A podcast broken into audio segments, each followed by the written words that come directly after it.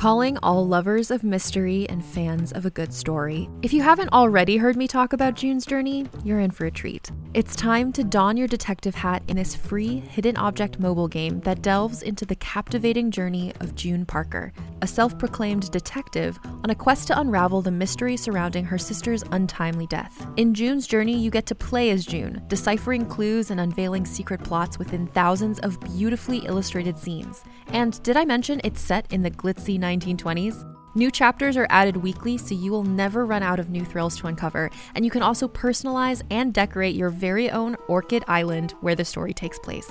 How sharp are your detective skills? Find out when you download June's Journey on your Android or iOS device, or play online via Facebook Games. Your detective journey awaits.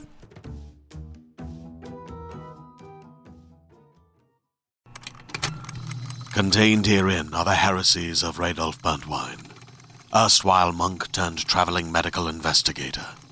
Join me as I uncover the blasphemous truth of a plague ridden world that ours is not a loving God, and we are not its favored children. The Heresies of Radolf Burntwine, coming January 2nd, wherever podcasts are available. Hi, I'm Keegan. And I'm Madigan. And you're listening to Your, Your Angry, Angry Neighborhood, Neighborhood Feminist. Feminist. This is a podcast where we explore the world through our own personal feminist perspectives. And it's my favorite time of the week. I love the mini episode. You do? It's my fave. That's good. Yeah. I like the full length better. Really? Yeah. I I'm- love 'em. I'm always like, let's get through the mini so we can get to the full. I mean, it really depends, I guess, on what's in the news. Yeah. Like, I've got some good stuff from the news as yeah, well. I, mean, I always enjoy it. it's not good stuff. right, but it's like interesting stuff to talk about. Right. It's not like I like don't like doing the mini episode, but there's I'm, I always get so into whatever we're talking about for the full length Yeah. that I'm like, let's like do it so we can get to that. yeah. You know. Yeah. I mean, I like those too. I like them all. Okay. Okay. So we're gonna stop picking favorites. Like we should you know pick what? a favorite child. Yes, exactly. You're can't pick a totally favorite right. child. You're totally right. I know. But if you guys have a favorite, let us know. Anyway, um, I think most people like the mini episodes the best. Which Really? Is interesting. We've gotten a couple people who are like, especially the mini episodes, and I'm like, that's surprising to me because I'm like, at least for me, I feel like I don't know what I'm talking about half the time. I'm just like faking it till I make it. well, don't tell them that. Um, but I, I do feel like people need an easily digestible way to absorb information. Right. I guess I just never thought of myself as being like a person who would bring the news. Like I'm not faking it. Like I know what I'm talking about, but like I feel like a fraud because I know Sure. there's people out there who probably know a lot more than I do. Oh well, yes, certainly for both of us. There Yeah. are people out there who know more, but we do a good job. Okay, Thank you, good Keegan. job. Thank you. Uh, what do you? What's on your agenda for? I have one big thing. So if you've got a couple of things, you go first. I do have a couple of things. I wanted to talk about the bombing in Sri Lanka. That's probably the worst thing, so you should start with that. Okay. So, and I this is really interesting because I have a friend Sean from Sri Lanka. You've met Sean. Right, yes. And a lot of this took place in Colombo, which I didn't know was where he's from. really? Yeah, and so he wrote on Facebook like, "My family is okay. Thank you everybody for like checking in with me and this whole thing." Which I was like, "Holy shit, that's crazy!" So, on Easter morning at St. Anthony's Shrine, with a thousand church attendants, an explosion ripped through the church. Uh, there were a total of eight bombings on that day. 359 people lost their lives, which makes this one of the mo- one of the worst terrorist attacks since 9/11. There were 45 children killed and 500 wounded. Yeah. like just absolutely horrendous and horrific. I think the um, I could have this wrong, so don't quote me entirely, but I think that the owner of ASOS, the CEO, yeah, um, I think he lost like three out of his four children. really. Yeah. Oh my gosh, I'm gonna have to look into that. Um, the bomb struck three luxury hotels, three churches, and two other locations, and several attacks took place in the capital of Colombo. Yeah. So here are some things that we do know. The Indian intelligence officials warned the Sri Lankan counterparts just hours before the first bomb detona- detonated, but they failed to act. There have been multiple disregarded alerts before this. So the inter- the Indian international officials had alerted them multiple times of a possible attack, and uh, it was not carried on to the proper people and the proper heads to get it um, Well, under if, control. if I heard correctly, this was in direct response to the um, Christchurch. shooting. That is Yeah. something that people aren't saying is 100% for sure, but they have reason to believe that it could be. Yeah. Lawmaker, I'm going to say this really wrong and I apologize. Wijadasa, Wijadasa Raja, Rajapakse? doing my best, you guys, called for the arrest of two top security officials and President Maithripala asked two officials to ask those two officials to resign. Wijadasa claims that they hid the threats from the prime minister. So that's kind of the whole thing is that there was a way to kind of prevent it or at least like let Lessen people the know impact. exactly mm-hmm. ahead of time and those actions were not taken. Why? That's they're Did they trying think to they figure were out. a hoax? I don't know. Were they in on it? they're, like, they're trying to figure out why that was the case because they they think they know who did it but again it's one of those things where like i'm just gonna keep going. There's more stuff that we'll talk about with it. So the suicide bombers who attacked were well educated middle class sri lankans. They were nine bombers. They blew themselves up eight men one woman including the man described as the leader of this homegrown militant islamic group. So that's kind of what i was saying. It's like they're not quite sure what this group is, who they kind of have an idea of who this leader is, they have an idea of who these people are, but they're not like 100% certain and all that kind of stuff. So, 60 people have been arrested in connection to these attacks, and the Sri Lankan officials said the bombings may have been in, re- in retaliation for the attacks in Christchurch, like you said. Um, what we don't know yet is that they have yet to confirm the so called leader killed in the attack. They're thinking it was someone named Mohammed Zaharan. How these small groups pulled off such attacks because this is like a homegrown militant group, so they're mm-hmm. kind of surprised as to like how they got away with it, and the extent in which the Islamic State or other terrorist networks assisted with these attacks, and why authorities didn't prevent the attacks in the first place. So those are all things that we are not entirely sure of yet. Um, but there's definitely, it seems like a lot of people very invested in investigating this and learning more. Um, because, you know, nine people were suicide bombers. So nine of them are gone. They want to know who these people are and what they're. yeah, they connected to. collaborated with someone most likely. Yeah. Yeah. So they're trying to figure out if there was someone higher up or another group or somebody helping them and assisting them you know, it's in this. it's really like sad and upsetting because it just feels like we're gonna end up blowing each other up. yeah. You know, like it's just gonna go back and forth. Well, yeah, I mean, clearly that's not that's not the way to handle any of these situations. I truly don't believe. I mean, and that's how I felt about 9/11 too because when I was young, I didn't really understand why we were going to war. To me, 9/11 and the and the war were one and the same. Like that was the reason why because I had no knowledge of it when I was 9. of course, yeah. So for me, I was like, well, I think that was are most people American most Americans' understanding of that situation. Yeah. So when I was young, I was like, why are we doing the same thing to them that they did to us? Like that doesn't make any sense to me. That doesn't make anything right. You know, and that's kind of how I feel like the situation is going. Well, it's like, well, if you're going to do that, we're going to do this, and they're just going to keep going back and forth.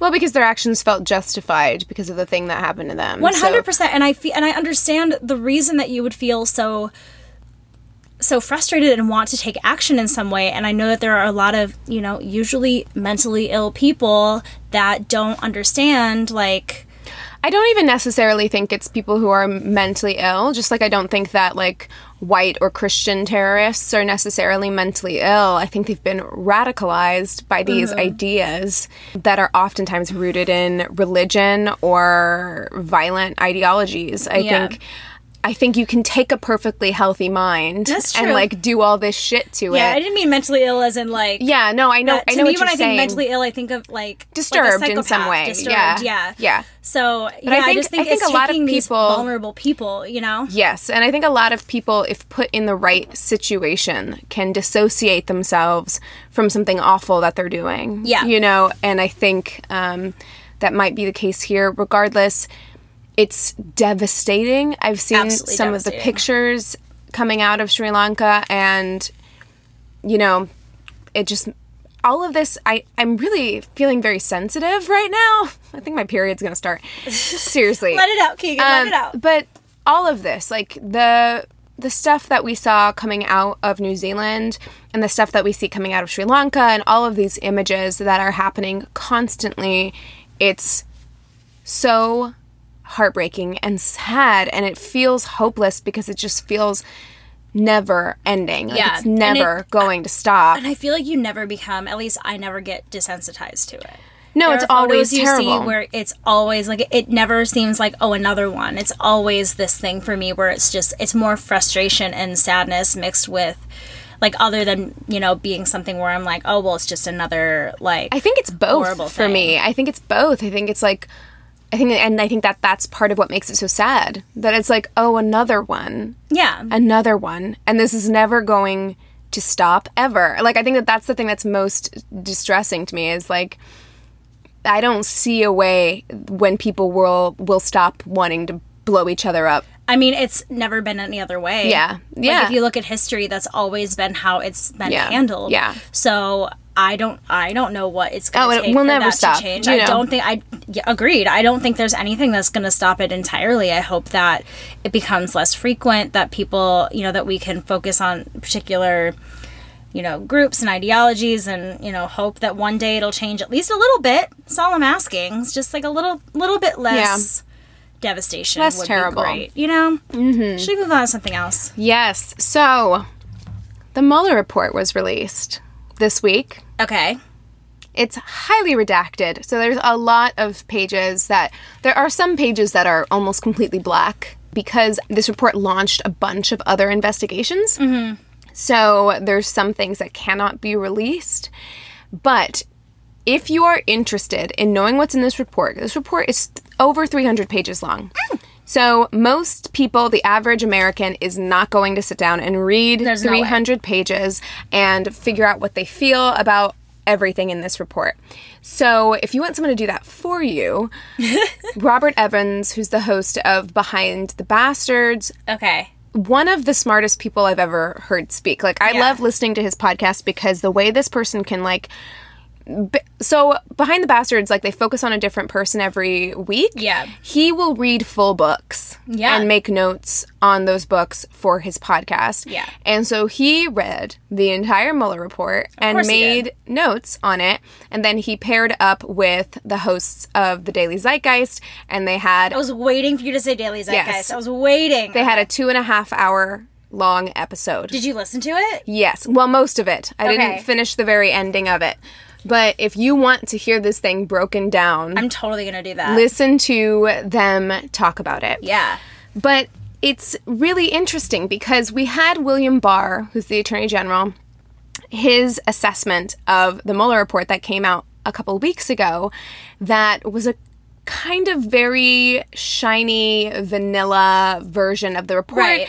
where everyone on the right, right news media, Fox News, the president himself. They saw it as a victory, They saw it as a victory. Yeah. Uh, because that's the way that William Barr wrote it up. Yeah. Having seen, read, and heard what I've heard about this report now, Uh-huh.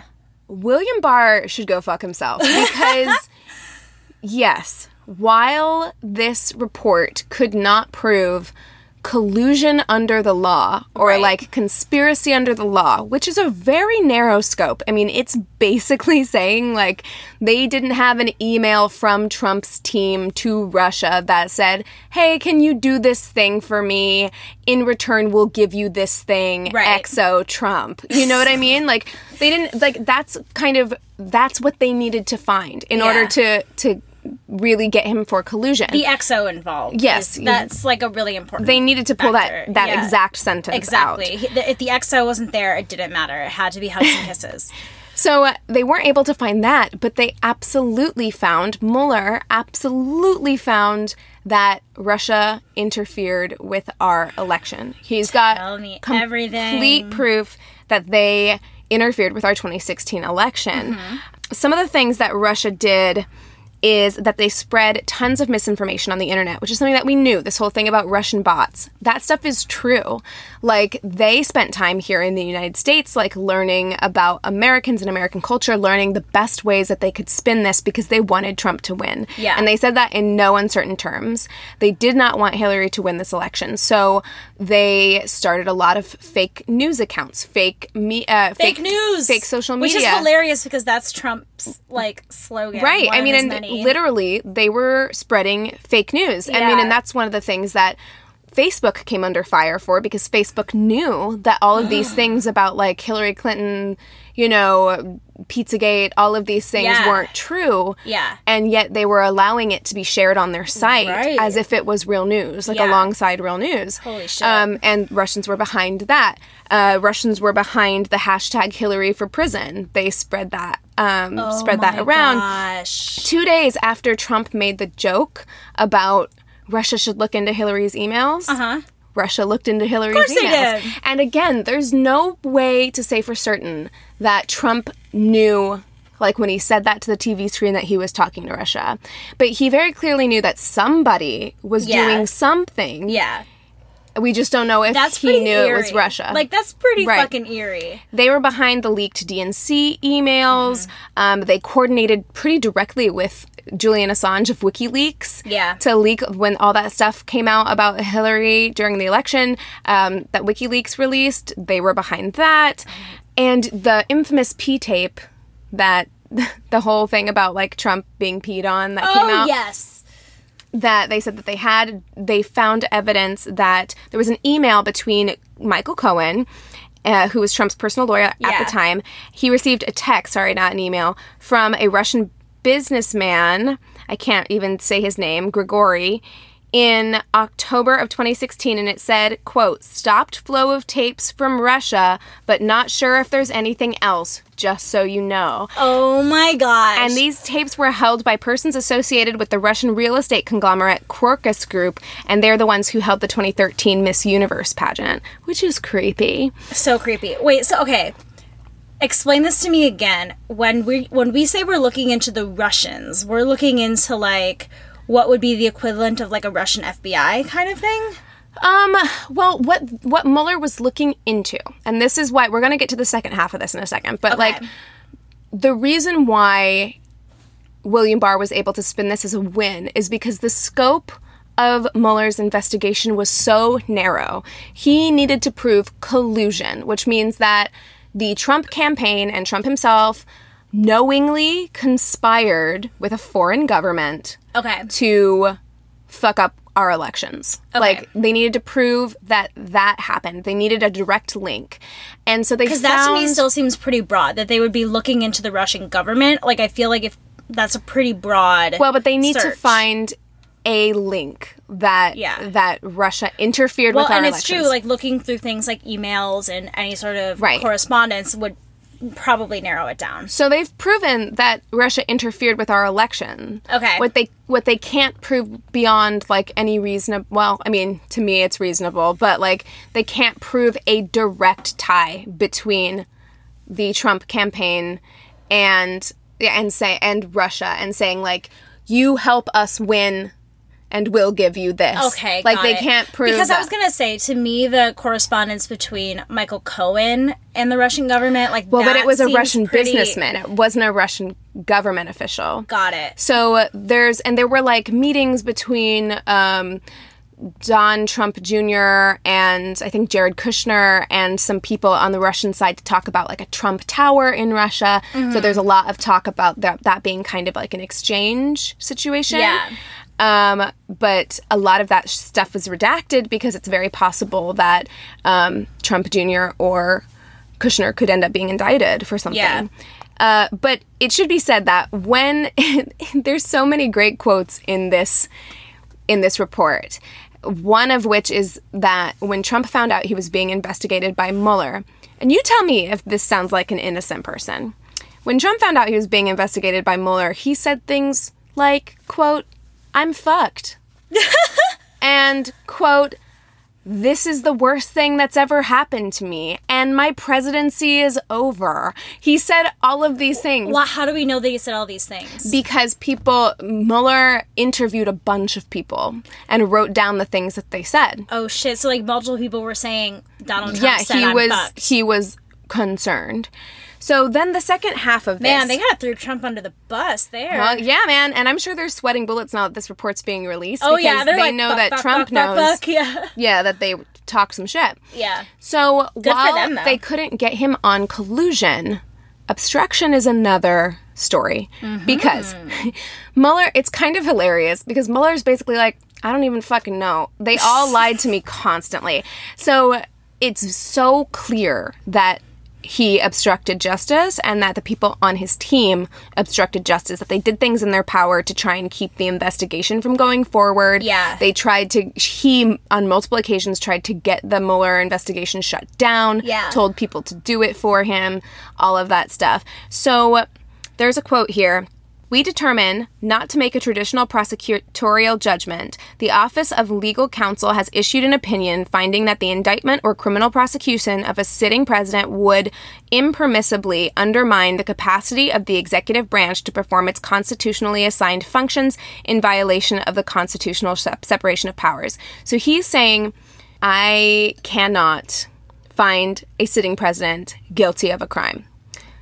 But But he does everything in his power to be like, listen, I can't find him guilty of obstruction, but Congress can. And Yeah. maybe if Congress wants to take a look wink, at this. wink, nudge, nudge. Yeah, he, he says that pretty consistently. Yeah. Um, where he's like, he said it's not the special counsel's job to find him guilty of a particular crime, but that Congress should look into it, basically.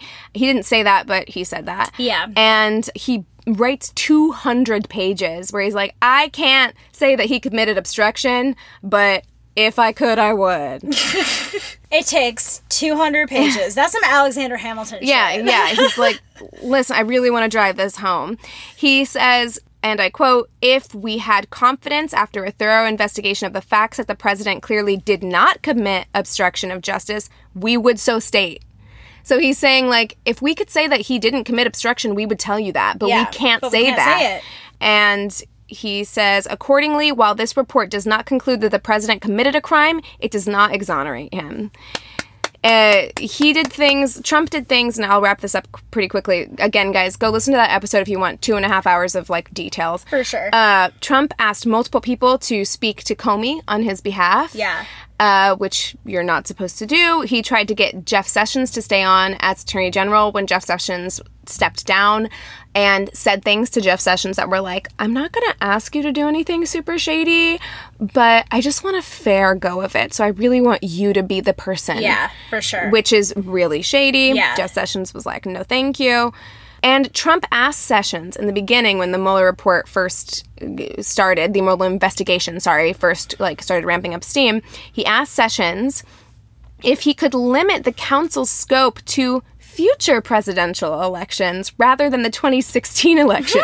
He's like, look, I get where they're coming from. Just if we don't commit any crimes from here on out, yeah. just have fine. them look into that. Yeah. They don't need to look at the, the crimes we committed in the past. Yeah, that's in the past. It's already happened. Which really indicates to me that he really did directly commit a crime. If Yeah. he's like, do not look at Yeah. this election. For not real. not just that because a lot of people are like, he may have not directly committed crimes or he may have not knowingly committed crimes. He may have just been Been complicit or been an idiot.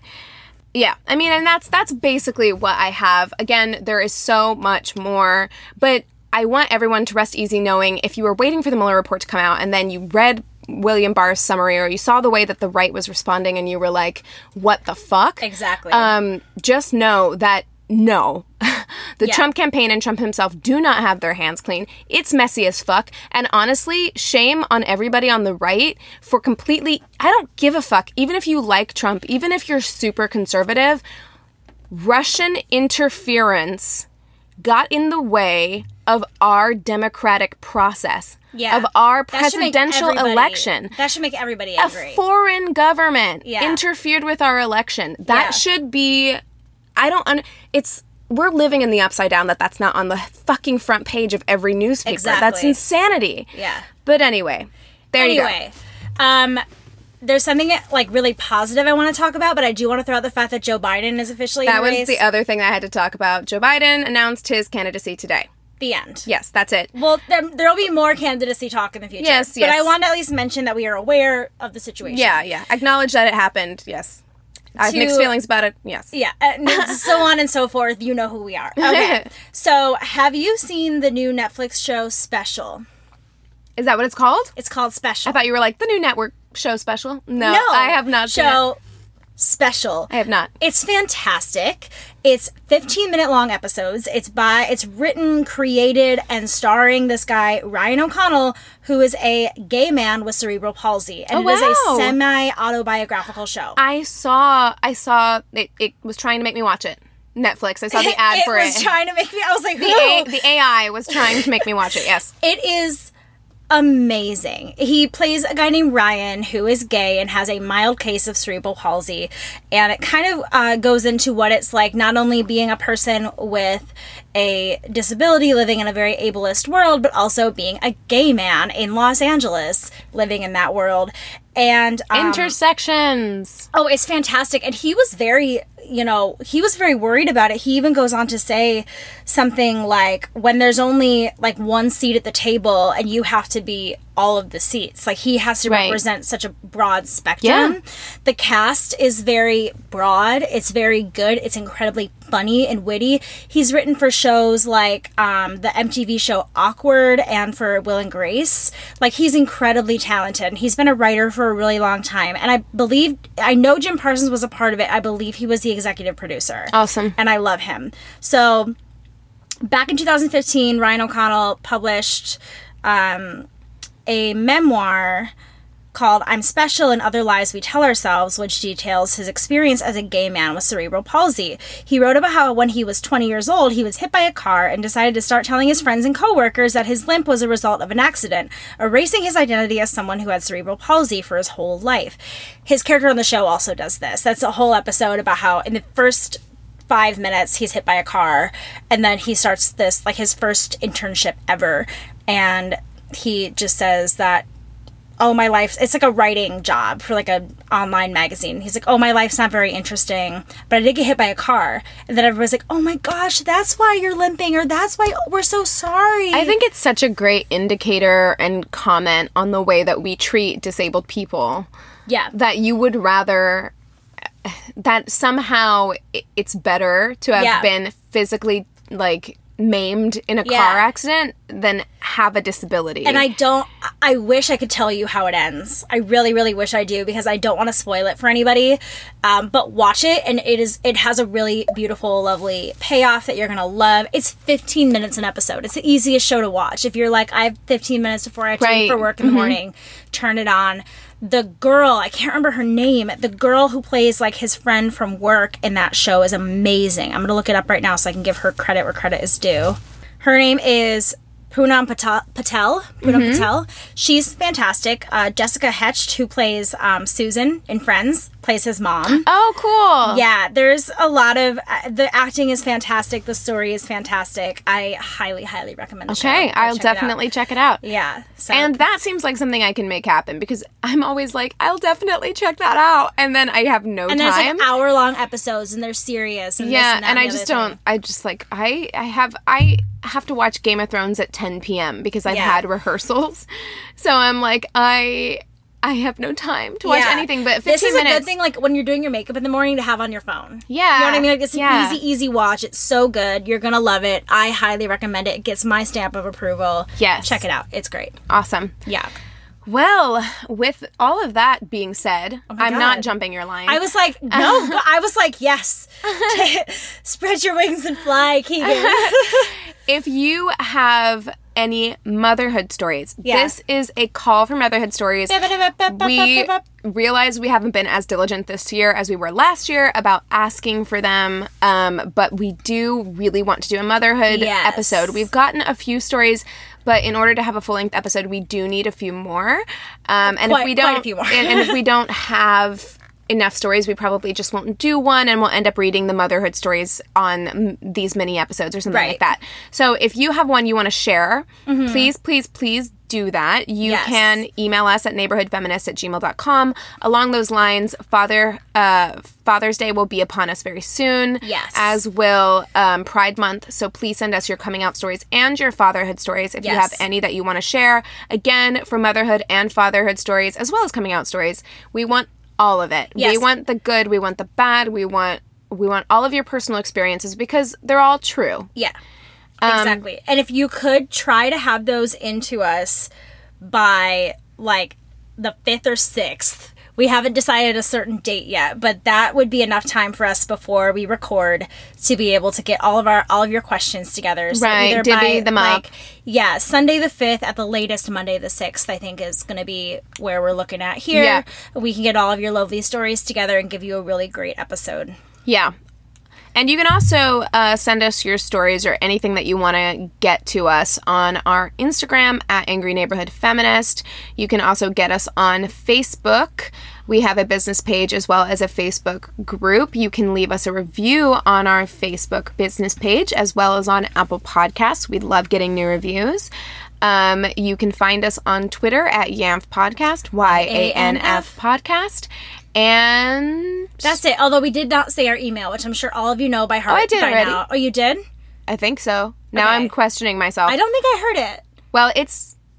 You go ahead. I You- almost you just said it. my personal email. I was like, yeah, it's Madigan. Um, you can cut, you can email us at neighborhoodfeminist at gmail.com. Like I said, I'm sure you all have it memorized. You know what to do. You guys are smart. You've been with us for long enough. So thank you guys so much for listening to this week's mini episode. We really appreciate you guys listening to us. With all that being said, we encourage you to rage on. Bye.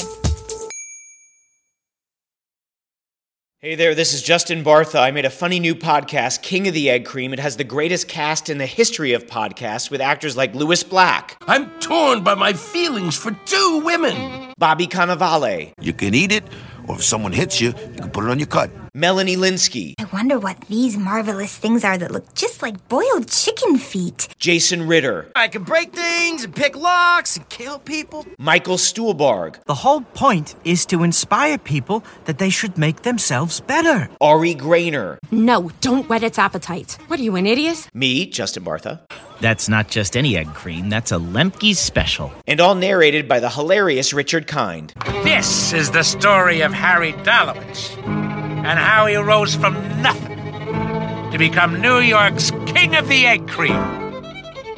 So if you like funny true stories, come listen to King of the Egg Cream, available wherever you get your podcasts.